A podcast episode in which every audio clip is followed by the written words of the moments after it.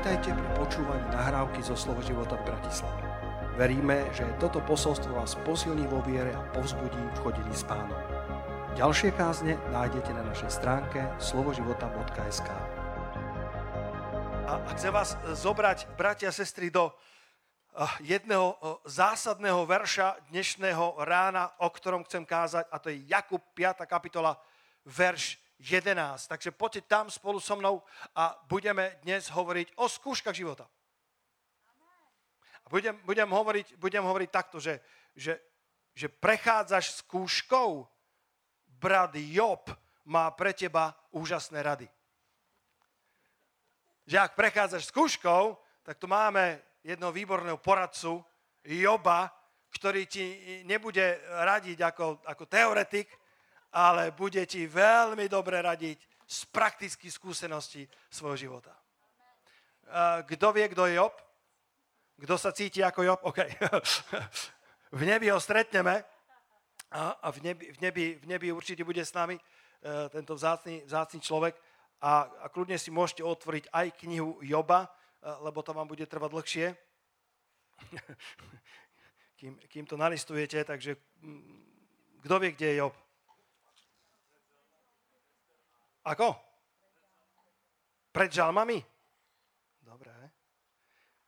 Že môžete ísť tam na, na, na záver kapitol Jobových, e, Job 42. E, kapitola a, a potom si tam dajte záložku a otvoríme si Jakuba 5. kapitolu, uh, verš 11. A to ťa poprosím, Lacko, že by si dal ten prvý obrázok, ak ťa môžem poprosiť, to bude možno ešte lepšie.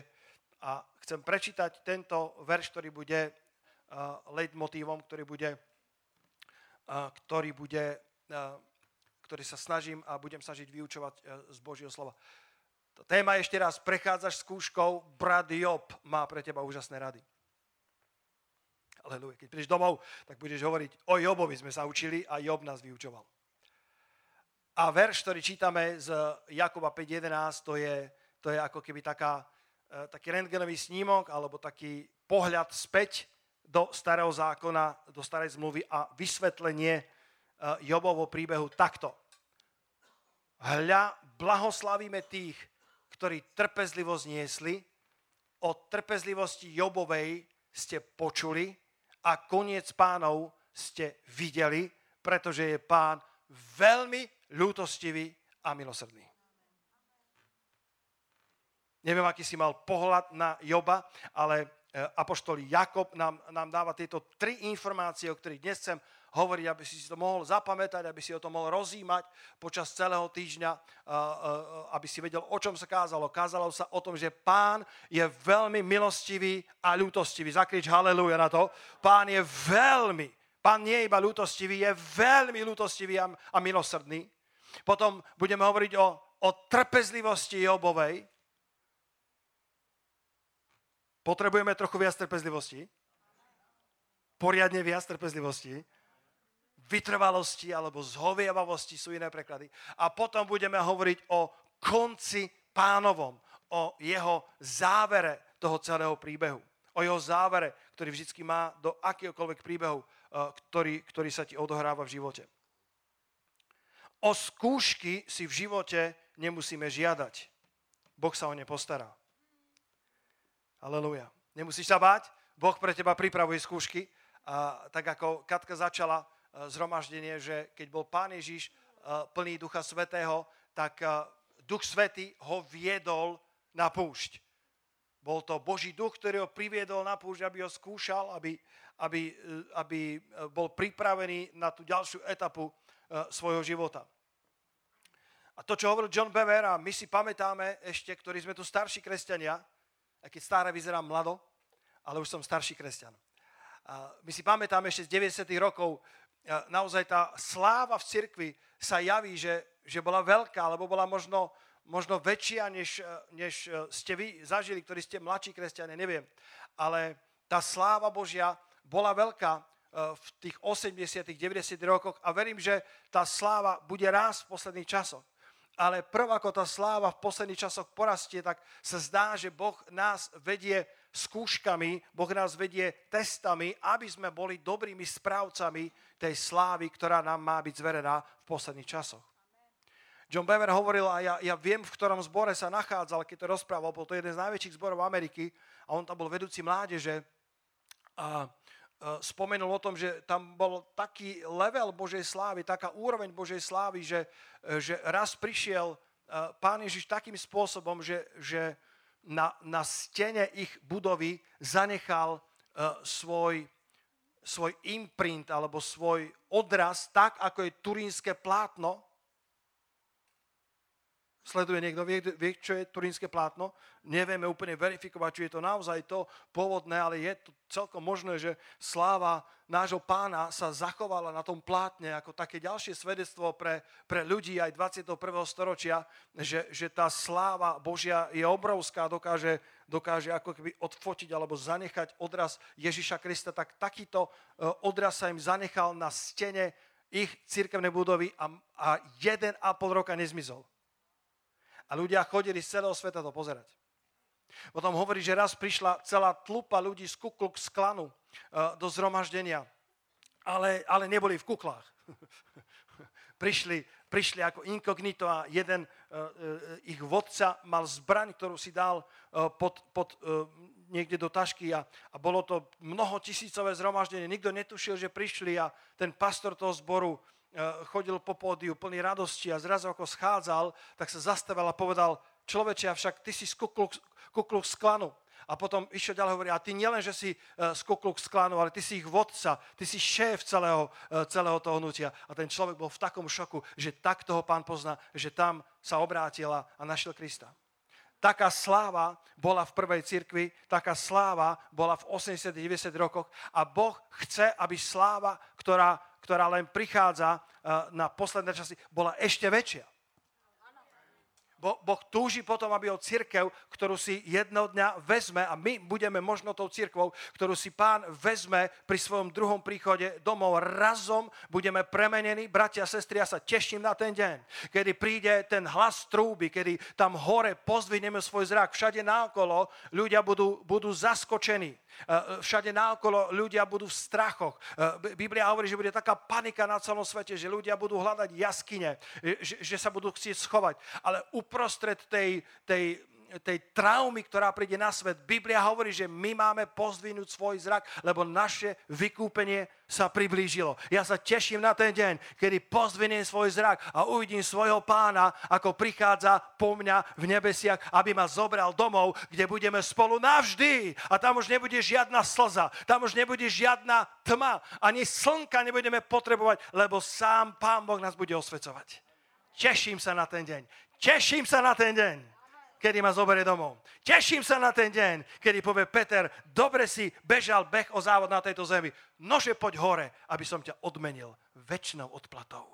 Tam, kde sa zlodej neprekopáva, tam, kde mol nehryzie, tam, kde tie vavríny nie sú len dočasné, svetské, pominuteľné, ale väčšné vavríny. Povedz susedovi, choď po väčšnom vavríne. Povedz mu, choď po väčšnom vavríne. Ale, ale to, čo priniesol John Bever ako prorocké slovo na záver kázňa, a sa nás to tak hlboko dotklo, ako keby povedal to celé, čo som tu kázal hodinu, tak, tak zaklincoval na záver, že cíti, že Boh ho vedie povedať cirkvi, že, že privádza celú globálnu církev časom púšte a skúšania, aby mohla prejsť na druhú stranu, pripravená uniesť slávu. Lebo tá církev, ktorá zažívala v tých 80-90 rokoch veľa slávy, bola veľmi na to nepripravená a nedobre narábala s tými darmi. Dokázala ich dokonca zneužiť na svoj vlastný prospech, alebo z toho brať uh, financie, alebo z toho uh, si zobrať slávu, ktorá im nenáležala. A tak Boh povedal, ja vezmem svoju církev, nie za trest, ale pretože mám pre nich slávu, ktorá je ešte väčšia, ale aby sme ju uniesli, potrebujeme byť preskúšaní. Ešte stále ste radi, že ste dnes ráno prišli. Aleluja. Ak prechádzaš skúškou, tak si pozveme brata Joba, aby nám poradil, ako dobre prejsť. A chcem ti ukázať tieto tri myšlienky z tohto verša, eh, ktoré ti pomôže prejsť cez, cez spúšť alebo skúšku, lebo kedykoľvek vidíš, že Boh človeka uvádza do novej úrovne alebo do novej fázy služby, vždy ho vedie na púšť. Boh dopúšťa preosiatie a to nie preto, že by ti chcel ublížiť, ale preto, aby ťa prihotovil na tú druhú stranu. Aby ťa prihotovil cez tú búrku v proporciách hurikánu, aby si prešiel až na druhú stranu, lebo tam pre teba pripravil Gadarenský kraj, 10 mestie, väčší vplyv. Pán Ježiš sám prechádzal uh, takouto púšťou. Jan Krstiteľ bol na takejto púšti skoro všetci služobníci, ktorí prechádzali, apoštol Pavol strávil 3 roky na púšti napísané. A to všetko preto, aby sme dobre vedeli narábať so slávou, ktorá je pripravená na tej druhej strane. Hovoria, že keď sa ja usmejem, aj vy sa usmejete. Tak to skúšam, či to funguje. To prvé, čo ti pomôže prejsť skúškou podľa brata Joba, ktorý je dobrým konzultantom dnešné ráno, je vedomie, že pán je veľmi lútostivý a milosrdný. Lebo prvé, čo ti napadne, keď prechádzaš skúškou, je, že si urobil niečo zlé. Že, že Boh ťa trestá, alebo že, že niečo nie je v poriadku v tvojom živote, čo nemusí byť vôbec pravda. E, pokiaľ nemáš zjavný hriech, pokiaľ nie sú veci, o ktorých vieš, že nie sú správne, lebo, lebo ak sú veci, ktoré nie sú správne, väčšinou o tom vieme. A ak, ak je niečo v našom živote, čo nefunguje tak, ako by malo, tak, tak väčšinou, väčšinou to vieme. Otázka, či to pripustíme, ale väčšinou to vieme. Ale ak máš čisté srdce v základných veciach, vo vzťahu k Bohu, vo vzťahu k ľuďom, ak máš čisté srdce a predsa cítiš, že Boh ťa prevádza obdobím preskúšania, tak to vôbec nemusí byť preto, že si niečo zlé urobil. Druhá myšlienka, ktorá ťa napadne, ktorá ti napadne, je, že, že Boh ťa dostatočne nemiluje. Že niečo drží proti tebe. Ale ak máme dobre prejsť svojou skúškou, budeme potrebovať silné uistenie v tom, že Boh nie je len lútostivý, ale že je veľmi lútostivý a že je veľmi milosrdný. A len to, že momentálne necítiš jeho prítomnosť, vôbec neznamená, že svoju prítomnosť stiahol z tvojho života, ale pozerá na teba z diálky, ako zvládneš svoju plavbu cez hurikán a chcete niečo naučiť, ako ten hurikán utíšiť, aby si prešiel na druhú stranu. Boh, boh povedal, že len dobré a milosť ťa budú nasledovať po všetky dni tvojho života. To mi teraz napadá. Ty budeš dobré a ty budeš milosť. Nože poďte za mnou, halleluja. Keď som si vás sem posledný, nože poďte za mnou. Len dobré a milosť. Niekedy to nevidíš, niekedy to necítiš, ale, ale z ďalky. Le, le, lebo niekedy je to tak, že niekedy je to tak, že fú, brat kameraman, ty máš teraz čo robiť, jo, jo, jo, som ťa zamestnal. Že dobré a milosť sú stále tam. Dobré a milosť ma stále nasledujú. Či to cítiš alebo nie. Biblia hovorí, že len dobré a milosť. Boh je stále v povzdiali. Boh je stále niekde pri mne a niekedy mi pomáha, niekedy mi pomáha učividne a niekedy mi pomáha tak, že ani neviem. Ale On ma nikdy nenechá a nikdy neopustí a preto ja smelo vyznávam na tomto mieste, že Boh je môjim pomocníkom a nebudem sa báť. Čo mi urobí človek? Halelúja. Ako som ťa nazval? Dobre? A milosť. Tak to si pamätajte, dobre? Môžete sa premenovať na dobré a milosť. Dobré Martin a milosť Katka. Boh ťa neopúšťa. Niekedy, niekedy to možno necítiš, niekedy to nezažívaš v realite, ale to len preto, ako na tej loďke, keď, keď, keď búrka zosilnievala, tak pán Ježiš ako keby stíchol. Keď hurikán bol vo svojej kulminácii, tak Ježiš spal. A učeníci sa čo pýtali? Pane, či nedbáš, že hynieme? Či to nie je niekedy tak s nami? Pane, či ti je jedno? Či ti nezáleží na nás? Teraz potrebujem tvoju pomoc, pane, viac ako kedykoľvek predtým a ty si zaspal. Ako ten, ten sen, ktorý mal ten, ten kresťan, to mi teraz prichádza na um. Ten sen, ktorý mal kresťan, kedy, kedy videl dvoje párov šlapají v piesku a, Poznáte ten sen, mnohokrát to kresťania majú na svojich, na, na svojich obývačkách, na svojich chodbách a, a, ako, ako citát a, alebo text. A, a potom, a potom ten, te, tie dva páry šlapají sa zmenili iba na jeden pár šlapají. a keď sa zobudil, bol to veľmi živý sen, tak sa pýtal, pane, chcel si mi tým snom niečo povedať? A pán povedal, áno, tie jeden pár šlapají patril tebe a ten druhý pár patrí mne. A ten kresťan bol nadšený a hovorí, pane, znamená to, že si vždycky so mnou a že ma nikdy neopúšťaš? A pán hovorí, áno, presne to, vždy som s tebou a nikdy ťa neopúšťam. A on sa pýta, a čo znamená to, že zrazu sa ten tie dva páry zmenili iba na jeden pár. Znamená to, že, že si so mnou nebol? Aké to bolo obdobie? A pán povedal, to bolo najťažšie obdobie tvojho života. A kresťan sa pýta, pane, tom najťažšom období si ma opustil? To, to som išiel sám? A pán povedal, nie, tie, ten pár šlapají v tom najťažšom období tvojho života nepatril tebe, ale patril mne lebo v tom najťažšom období som ťa vzal do svoje náruče a niesol som ťa cez to obdobie. Dajme potles pánovi za to. Halelúja. Cez to najťažšie obdobie som ťa vzal do svoje náruče. Možno si si myslel, že pán Ježiš zaspal. Možno, možno si myslel, že ignoruje tvoju búrku a že len tak spovzdiale na teba pozerá, nezaujate, so založenými rukami, ako akýsi stoik, ako akýsi filozof, ktorý len pozerá, ako, ako Boh, ktorý stvoril svet ako hodiny a nechá ich točiť sa tak, ako sa im chcú a nezasahuje. Ale Boh je Bohom, ktorý zasahuje do nášho života a je pripravený preniesť nás cez naše skúšky až na druhú stranu. Lebo pán je veľmi ľútostivý a veľmi milosrdný. V Exodus 34 vo verši 5, keď Mojžišovi zjavil svoju slávu, keď videli jeho zad, keď videli jeho chrbát a hospodin idúc popri ňom volal hospodin, hospodin, silný Boh, ľútostivý a milosrdný, dlho a veľký čo do milosti a pravdy, ktorý činí tisíc, e, milosť tisícim. Boh je veľký čo do milosti a pravdy. Dlho zovievajúci, ľútostivý, milosrdný. A to bolo v čase starej zmluvy, kedy jeho ľútosť a milosrdenstvo boli zjavené len čiastočne. Dnes je zjavený v plnosti. Žalm 145, verš 9. Zjavenie, ktoré mi pán dal pred mnohými rokmi. Hospodin je dobrý všetkým, to zahrňa aj teba. Pozri do slovníka, všetkým znamená všetkým. A jeho zľutovania sú nadovšetky jeho skutky. Veríte, že Božie skutky sú veľké? To, ako rozprestrel nebesia, to, ako nazýva každú hviezdu podľa mena, to, ako meria vzdialenosť hviezd, hviezd piaďou svojich rúk, z toho mám zjavené, že Boh má veľkú ruku.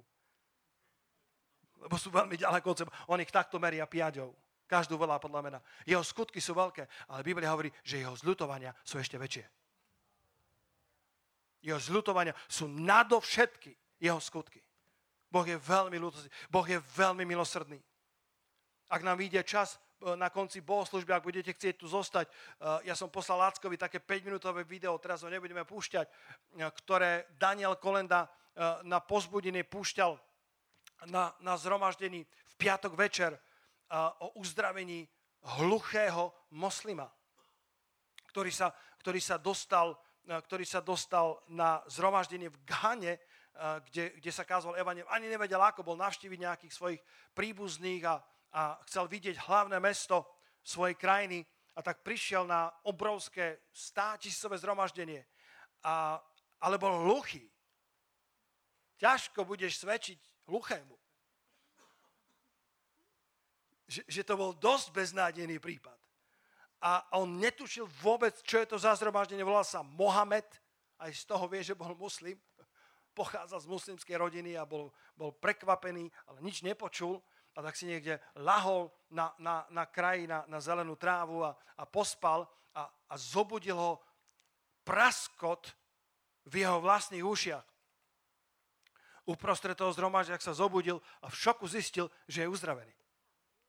A bežal na pódium a, a to, to video je, je natočené, môžeme si ho potom na záver pustiť, ak tu chcete zostať o 5 minút dlhšie, a, a, a vydával svedectvo s trasúcim sa hlasom, s trasúcim sa telom, že, že, že je to neuveriteľné, že, že on nepočul a, a zrazu ho zobudil hluk v jeho vlastných ušiach a teraz počuje perfektne a hovoril do kamery a povedal, prosím, pošlite po moju manželku, povedzte tam v tej dedine, ktorú menoval, že, že Ježiš Kristus ma uzdravil, že Ježiš Kristus je jediný pravý Boh, že on je ten, ten, ktorý uzdravuje chorých, trasúci sa moslim, ktorý zažil Božiu zvrchovanú moc. Boh je veľmi milostivý, veľmi lútostivý a veľmi milosrdný.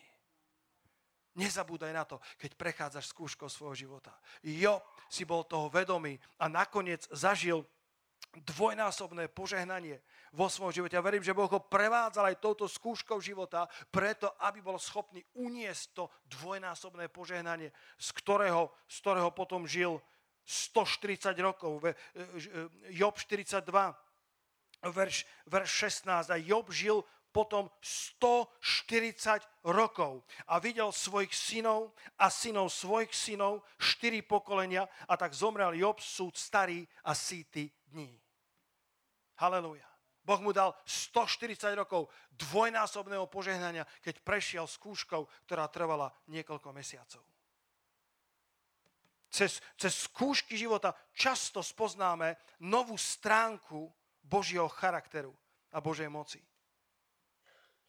Včera som, som, som, som videl jedného služebníka, strašne sa, mi to, sa ma to dotklo. On hovorí, že, že Boží anieli že, že Boží anieli, cherubíni a serafíni uh, volajú v nebi neustále svety, svety, svety. Ruku hore, kto súhlasí s tým. Po stáročia, po, po tisícročia a budú volať po ďalšie tisícročia a budú volať na celú väčšnosť svety, svety, svety. Hoden je baránok, hoden je vziať čas a slávu. Bratia, sestry, nože sa pripojme k týmto tisícom, milión, miliónom anielov. Nože povedzme svety, svety, svety. Hoden je vziať čas a slávu. A, a, a raz, raz keď, keď som niekde študoval uh, Božie slovo v, tejto, v týchto linkách, tak to, tak to vysvetlovali, že keď sa viackrát opakuje slovo v Biblii, tak to nie je preto, že by ten písateľ nemal čo napísať, ale je to starodávna forma, ako to vyboldovať. Starodávna forma, ako zvýrazniť. Keď povedal Pán Ježiš ameň, ameň, vám hovorím, tak nekoktal ale znamená to, že pravdu, pravdu, isto, iste vám hovorím, dal, to, dal, dal, dal tam veľkými písmenami, dal to, dal to tučným písmenom. Chcel tým brať, že toto je dôležité. A tak, a tak keď tí anieli volali svetý, svetý, kto z vás verí, že náš Boh je svetý, bratia a sestry? Že keď volali svetý, svetý, svetý, tak Biblia nám chce zdôrazniť, že, že Boh je veľmi dobrotivý, veľmi milostivý, ale zároveň je svetý. Boh je svetý Boh. Boh je svetý Boh. Boh je svetý Boh. A to deklarujem do duchovného sveta. Aj na touto církou. Boh je svetý Boh a jeho ľud je svetý. Lebo aký on, taký sme my na tejto zemi. A to keď volali svetý, svetý, svetý, tak to znamená, že, že nám Biblia chce zdôrazniť tú, tú, ten úžasný aspekt Božej svetosti, ten úžasný aspekt jeho čistoty. A ja chcem byť ako je môj pán, bratia a sestry. Ale ja to nedokážem, lebo ja som hriešný človek, tak ako ty. A ja som hriešný človek. Ale on mi dáva svoju svetosť a oblieka ma do rucha spravodlivosti, do svetosti, ktorú nemám sám v sebe, ale mám ju od neho. Ale ešte, ešte iné vysvetlenie toho svetý, svetý, svetý je, že, že keď O, bratia a sestry, kto sa teší, že uvidíme pána jedného dňa? Jedného dňa ho zbadáme, takého, aký je. Že tí anieli, ako vidia svetého Boha a povedia, svetý si Bože. A potom povedal, svetý si Bože. Poď Martin, keď som ťa už použil na, na ilustráciu. Poď, poď tu a po, pozri na mňa. Ak by som ja zastupoval Boha, tak, tak Martin vidí svetosť. A keď sa pozrieš, pozrieš z tejto strany, tak vidí svetosť. A Boh hovorí, a túto stránku si videl? A ty povieš, svetý. A potom Boh hovorí, a túto si videl? A túto si videl? A tí anieli s rovnakým entuziasmom každú sekundu, každú, každú milisekundu histórie aj budúcnosti. Nevedia sa vynadívať na jeho nádheru.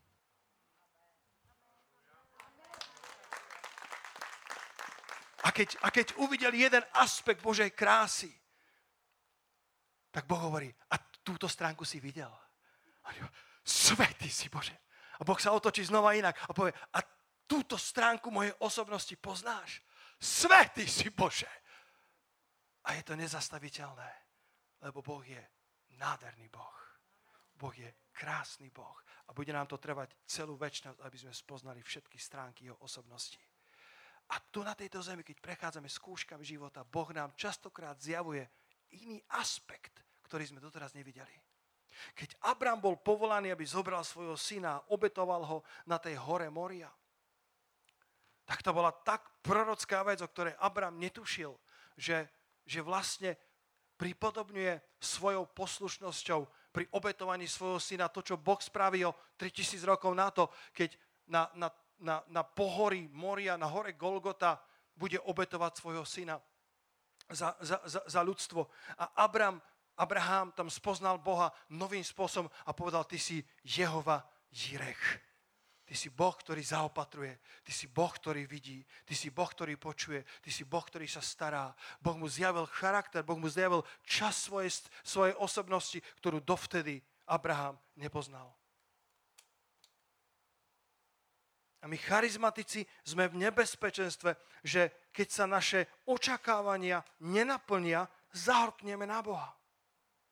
Ale bratia a sestry, som tu, aby som vám povedal, že celým srdcom verím v jeho benefity, celým srdcom verím vo všetky jeho zaslúbenia, ale na prvom mieste túžim viac po ňom, ako po jeho zaslúbeniach na prvom mieste chcem hľadieť na ňo, aj keby žiadne z jeho zaslúbení v mojom živote nefungovalo. Nesmieme dovoliť veciam, ktorým nerozumieme, aby nám zatienili Boží charakter a našu lásku k nemu. Lebo vždy budú veci, ktorým nebudeme v plnosti rozumieť. Lebo Boh je príliš veľký a naša mysel príliš malá. Sme len stále ľudia, ktorí šťastky známe, šťastky rozumieme, šťastky prorokujeme. Sme stále ľudia, ktorí žijeme v istej hmle a žijeme len v istej nádeji toho, ako to naozaj je. A verš, ktorý mi vždycky veľmi pomáhal, bol 5. Mojžišova 29, 29. Ľahko sa pamätá, daj ho na obrazovku. Povedz si spolu so mnou, 5. Mojžišova 29, 29. Povedz ešte raz, 5. Mojžišova 29, 29.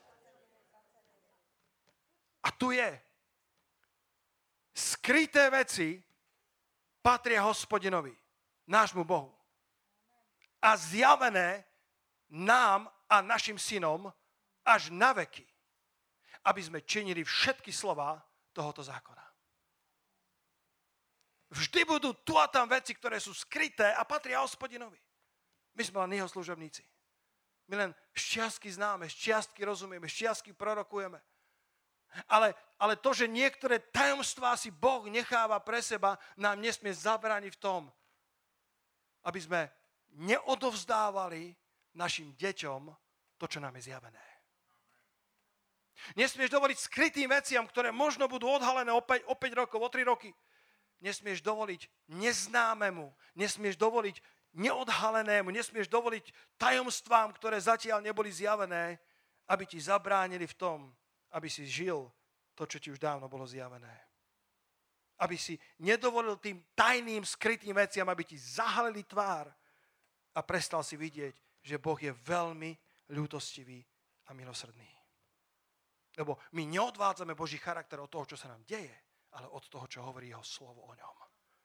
To je pravý charakter Boží.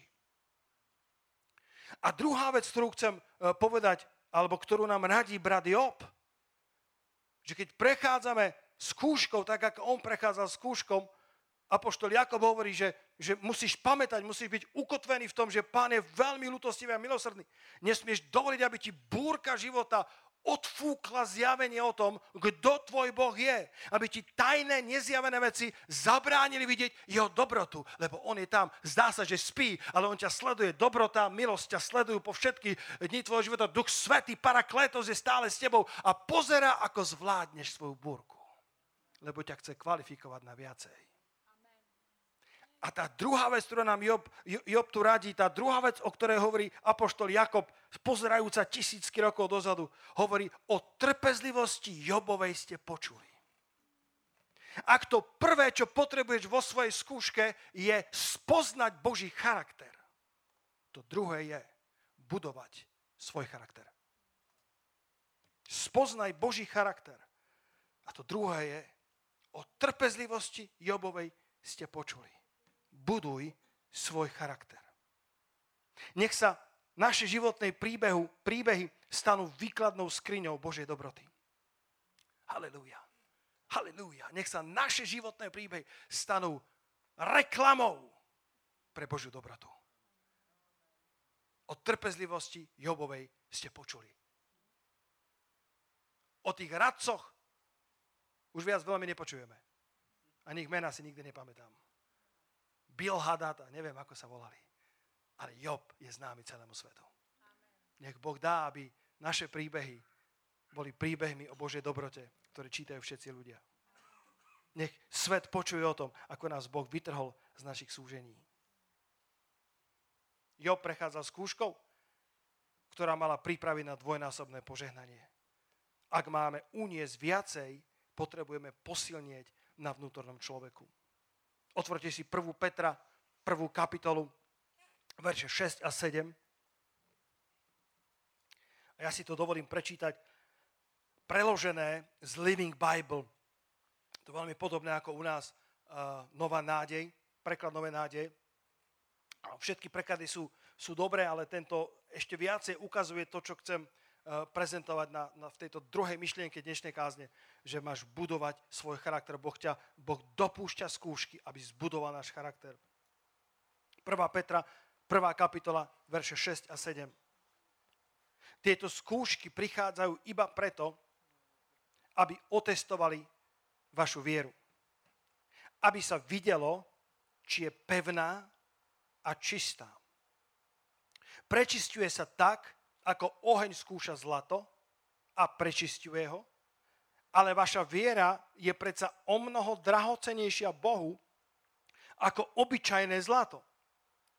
Ak teda vaša viera ostane silná aj potom, ako bola skúšaná v ohnivej peci skúšky, tak vám prinesie veľa chvál a slávy v deň jeho príchodu. Naša viera je skúšaná tak, ako zlato je preskúšavané v ohni. Pretože zlato v ohni nezhorí, len sa prečistí. A aj naša viera, ktorá je o mnoho drahocenejšia než obyčajné zlato. Mi sa páči, ako to Boh hovorí, obyčajné zlato.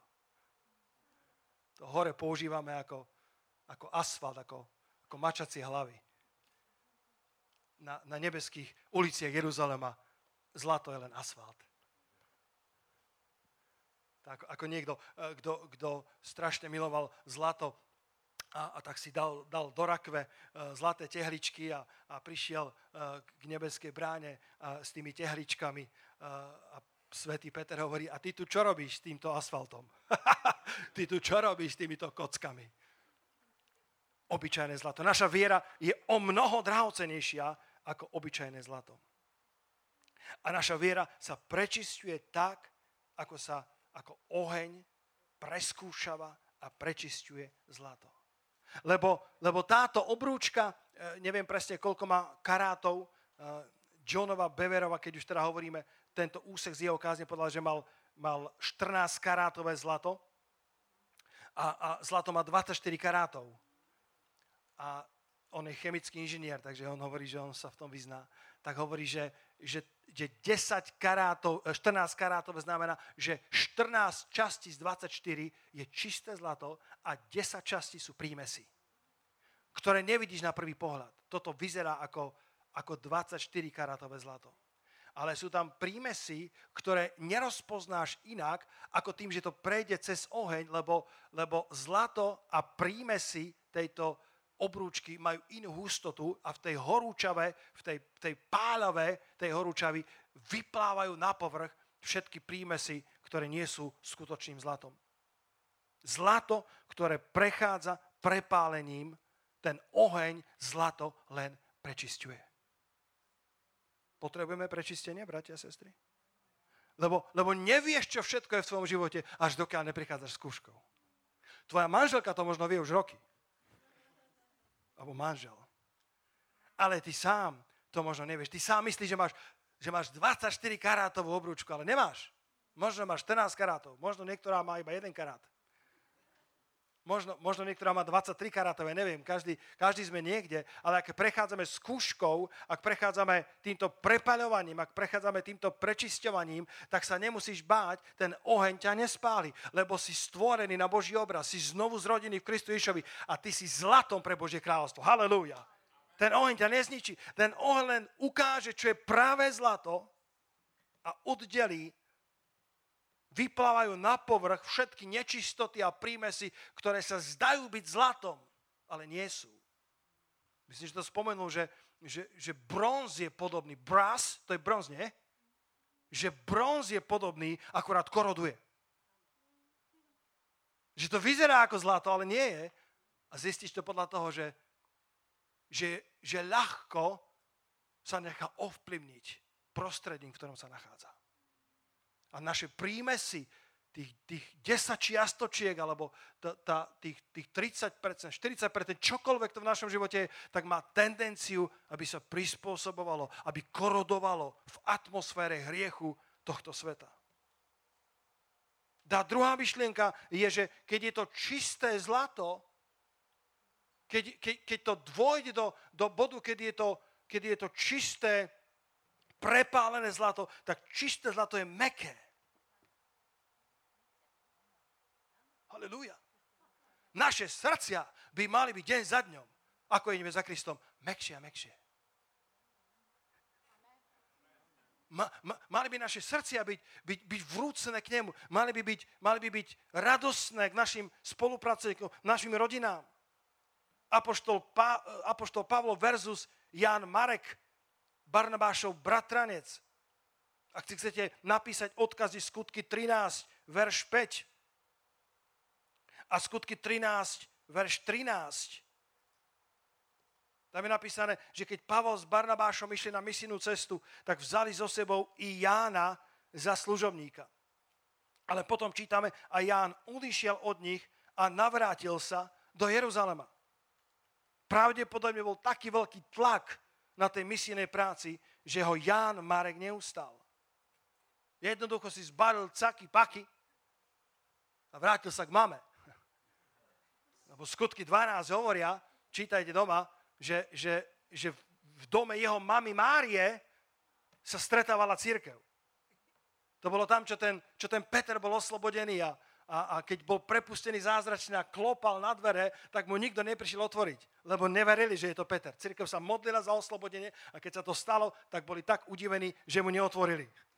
Ako my častokrát sa modlíme a keď, a keď pán odpovedá, tak neveríme, že odpovedá. A to bol dom Jána Marka a jeho mamy v Jeruzaleme. Veľký, priestranný dom, lebo sa tam stretávala církev, lebo sa tam stretával Boží ľud. A Ján Marek neustal ten tlak. Ján Marek odišiel od Pavla a Barnabáša. Jednoducho, Biblia lakonicky poznamenáva a Ján odišiel od nich a navrátil sa do Jeruzalema. Volá si, bratia, vy do väzenia, vy si kážte evanilium, ja, ja potrebujem teplú večeru. Ja potrebujem mamine buchty. Ja, ja potrebujem maminu starostlivosť. Ja potrebujem, aby platila ona nájom a ja sa budem vyval, vyvalávať na gauči. A odišiel od nich. A potom povstal taký hnev kvôli tomu, že Pavol s Barnabášom sa rozišli, to je skutky 15. Ale aj Pavol bol ešte len holobriadok. Aj Pavol bol ešte zelenáč. To, že sa roznietil hnevom, nebolo správne. To, že odmietol prijať Jana Marka späť, pravdepodobne nebolo správne. A potom v 2. Timoteovi 4.11 Lacko, daj to na obrazok, lebo pozerám, že, že nie všetci mi veria, že čo chcem povedať. Tak jedno tam ukáž, daj im to priamo do tváre. 2. Timoteovi 4.11.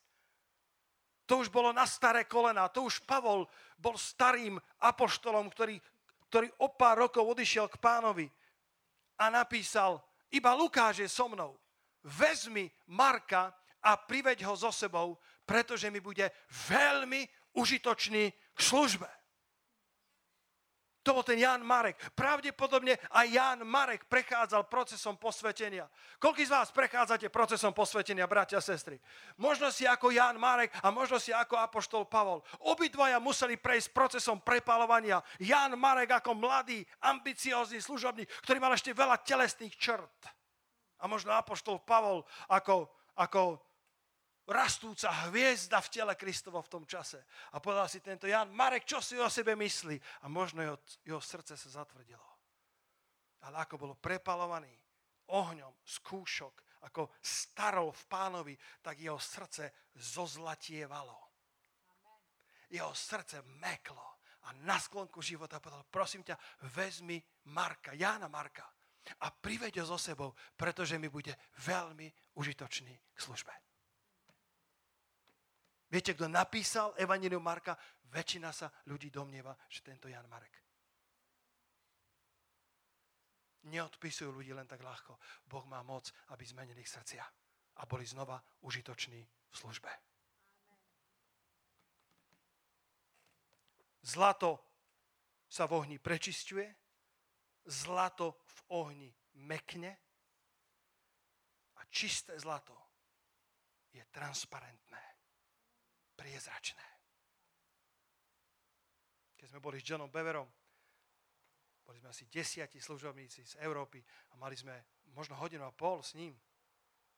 To, bol, to bolo, to bolo pri, privilegium, radosť pre nás a, a zdierali sme sa o živote a, a, a bolo skvelé vidieť tohto, tohto služobníka. My nikoho nechceme zvelebovať, len Bohu patrí sláva, ale bol to človek, ktorý bol prepalovaný ohňom, mal, mal krátko pred 60 alebo už po 60 Myslím, o týždeň mal 60.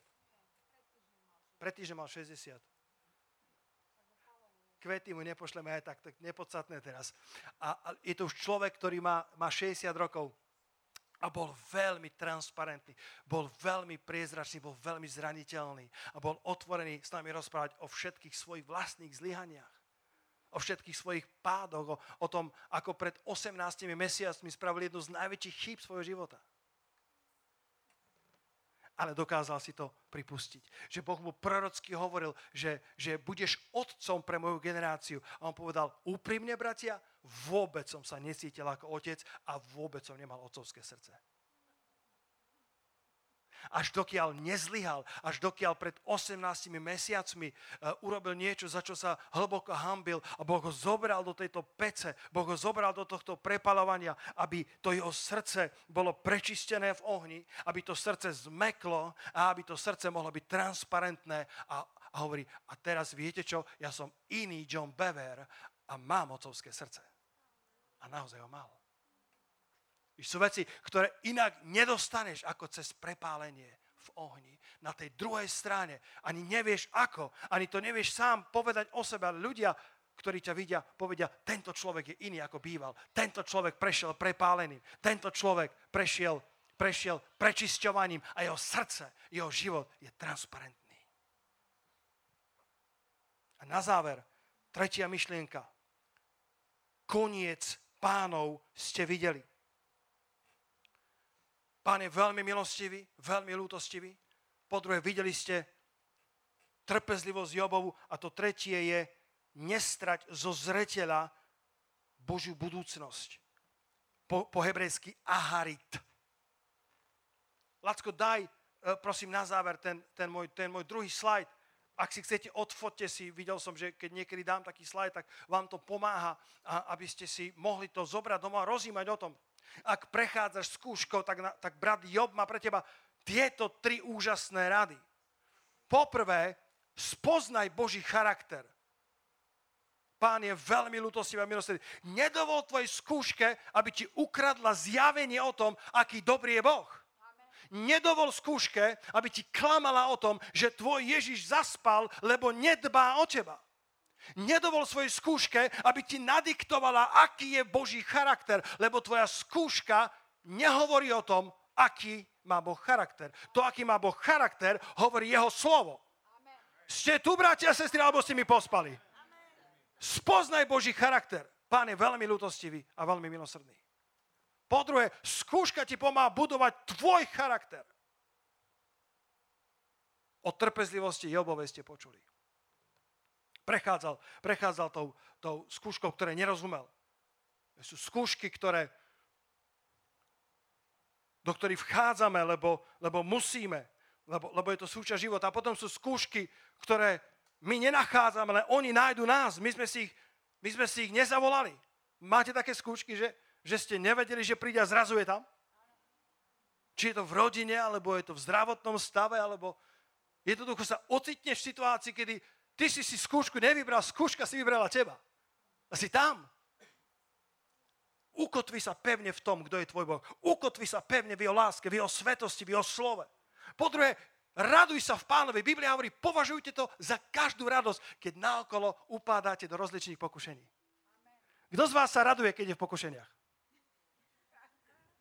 Biblia nehovorí, radujte sa, ale považujte to za každú radosť. Kto by sa radoval? Oh, haleluja, pane, ohnivá pec, pridaj ešte.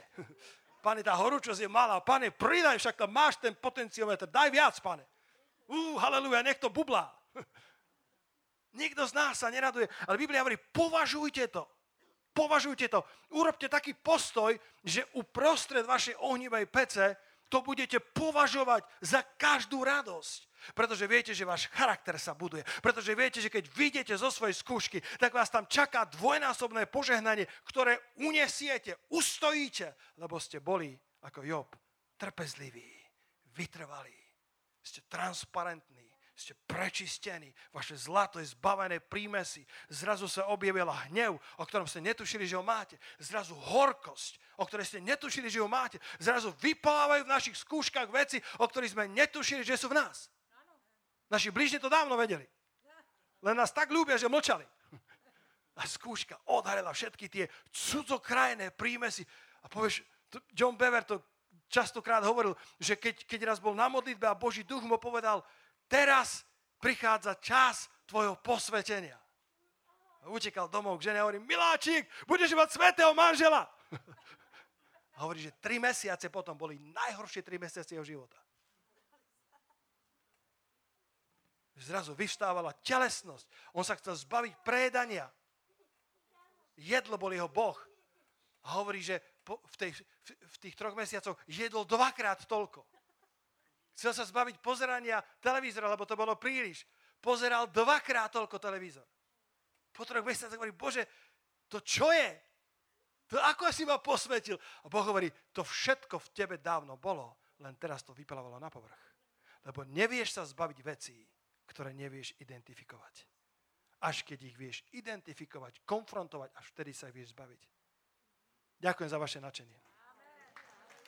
Amen. Prechádzaš skúškou, prechádzaš testom, prechádzaš ohňom. Považuj to za každú radosť, lebo, lebo vychádzajú veci na prvé, ktoré ťa možno bolia. Zistuješ pravdy o sebe, ktoré sa ti ťažko pripúšťajú.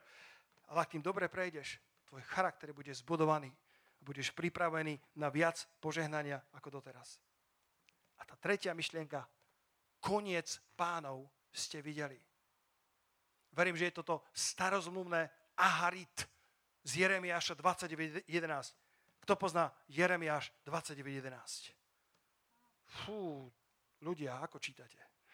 Jer, Jeremiáš 29.11, že, že moje myšlienky o vás sú dobré, alebo o pokoj, nie o zlom. A, a, a mám pre vás šťastnú budúcnosť a očakávania vášho srdca, alebo budúcnosť a nádej. To je to good future and hope, o ktorom sme tu pred týždňom počuli. A tá budúcnosť, tá šťastná budúcnosť, to je aharit. Povedzte aharit. Je to, je to správne? Aharit? Už viete hebrejsky. Skoro.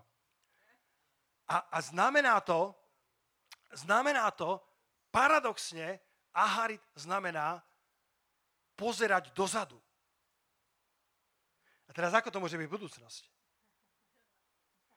A v tom hebrejskom myslení, niekde som načítal od múdrejších ako som ja, považujú budúcnosť niečo ako pri veslovaní.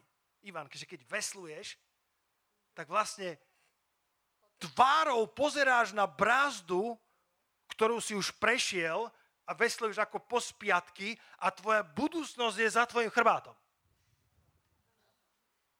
Že preto ten aharit znamená, že, že, že tá budúcnosť v tomto hebrejskom myslení je za tvojim chrbátom, lebo vesluješ na, to, na tej loďke a to, čo je pred tebou, je tvoja minulosť.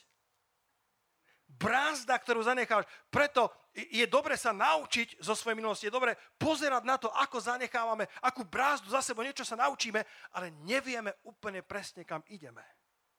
Lebo budúcnosť je za našim chrbtom. Ale Boh hovorí, že On má pre nás šťastný aharit. Že On má pre nás šťastnú budúcnosť. Že, že Boh má pre Joba šťastný koniec.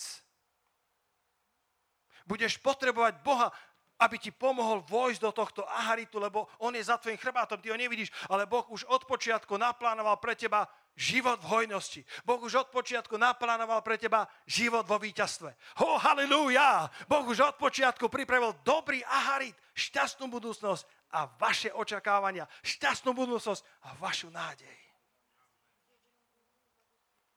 Počúvajte túto nádhernú vetu. Joj, toto si napíšte, prosím, zober pero, ak máš, alebo čukaj do mobilu. Fúha. Raz to, raz to dala Jane na Instagram. A ja som povedal, Jane, ja si beriem copyright na to. To bolo nejaké tričko, ktoré kúpila v obchode a potom som zistil, že to je slávny výrok. Počúvaj, počúvaj, čo sa to hovorí. Na konci bude všetko OK. Ak to nie je OK, potom to ešte nie je na konci. Dovolte mi to povedať ešte raz pre pomalších. Na konci bude všetko OK. A ak to ešte nie je OK, potom to ešte nie je na konci. Lebo Boh má pre teba šťastný aharit. Neviem, ako dlho to bude trvať a možno jeho aharit vyzerá inak, ako si si naplánoval. Ale on má pre teba šťastnú budúcnosť a očakávania tvojho srdca svojim časom. Tak ako v Jobovom živote. Vycte koniec pánov. Nezabúdajte, nestratte zo zretela Boží sen, Božiu, Božiu dobrotu, Nezratte, nestratte zo zretela časný i väčší aharit. Ne, neprestaňte vidieť, že Boh má tu na tejto zemi pre vás šťastný koniec pánov. A nezabúdajte na to, že nebežíte iba o dočasné, pominuteľné vavríny, ale že bežíme o ten väčší vavrín. Kto dá potles pánovi za to, že bežíme o väčší vavrín? Halelúja. Nezabúdajte na to, že bežíme o koniec pánov, ten aharit, ktorý my nevidíme, ktorý nám je skrytý. Preto ho potrebujeme, bratia a sestry, lebo my nevieme, kam ideme. My úplne ne, my poznáme svoju minulosť, ktorá je pred našimi očami, ale úplne za seba nevidíme. A na to, ako v tých pretekoch býva tá, ja neviem, 8 veslice a potom máš toho človeka s megafónom, ktorý im hovorí, ako majú zaberať veslami, aby išli rovno. Náš Svetý Duch je takýto radca, ktorý je s tým megafónom a hovorí nám, kedy máme zabrať doľava, kedy máme zabrať doprava, lebo tá budúcnosť je za našim chrbtom, je nám skrytá. Ale on nielen, že budúcnosť vidí, on ju stvoril. Nielen, že tú budúcnosť e, dokáže predvídať, ale on ju dopredu naplánoval. A má pre teba koniec pánov. Aharit, ktorý je šťastná budúcnosť a očakávanie tvojho srdca. Martin Luther King na záver 3. apríla 1968 Ruku hore, kto pozná meno Martin Luther King. I have a dream. Ktorý zápasil za svoj, za svoj národ, za, za čiernych ľudí, aby zostali rovnaké práva ako všetci ostatní. 3. apríla 68 strávil množstvo hodín v lietadle bez, bez klimatizácie na odletovej dráhe, pretože hrozilo bombardovanie. Nepustili ho, musel tam zostať. A večer konečne doletel do Memphisu, bol hladný, unavený, frustrovaný, vyčerpaný. A mal prednášku. Citujem. Povedal, máme pred sebou niekoľko ťažkých dní, ale teraz to pre mňa nie je dôležité. Bol som na vrchu hory a teraz mi je už všetko jedno. Ako každý, aj ja by som rád žil dlho, lebo dlhovekosť má svoj význam. Ale teraz mi na tom nezáleží chcem plniť vôľu Božiu. A dnes mi Boh dovolil vystúpiť na vrch hory. A ja som pozrel, čo je za ňou. A uvidel som zaslúbenú zem. Ja sa tam už možno s vami nedostanem. Ale chcem, aby ste vedeli, že my ako národ sa do zaslúbenej zeme raz dostaneme. Už si o nič nerobím starosti a nebojím sa žiadneho človeka, lebo moje oči zazreli slávu pánovho príchodu. Do 24 hodín bol mŕtvy. Zavraždený do 24 hodín. Ale bol to človek, ktorému Boh dal vidieť nielen ten časný, ale ten väčší árit. A keď to máme, tak žiadna skúška nás nemôže zastaviť. Lebo Boh má pre nás šťastnú budúcnosť tu na tejto zemi a na väčnosť tam hore v nebesiach. Dajme velikánsky potles Ježišovi za to. Halelúja. Ó, oh, halelúja!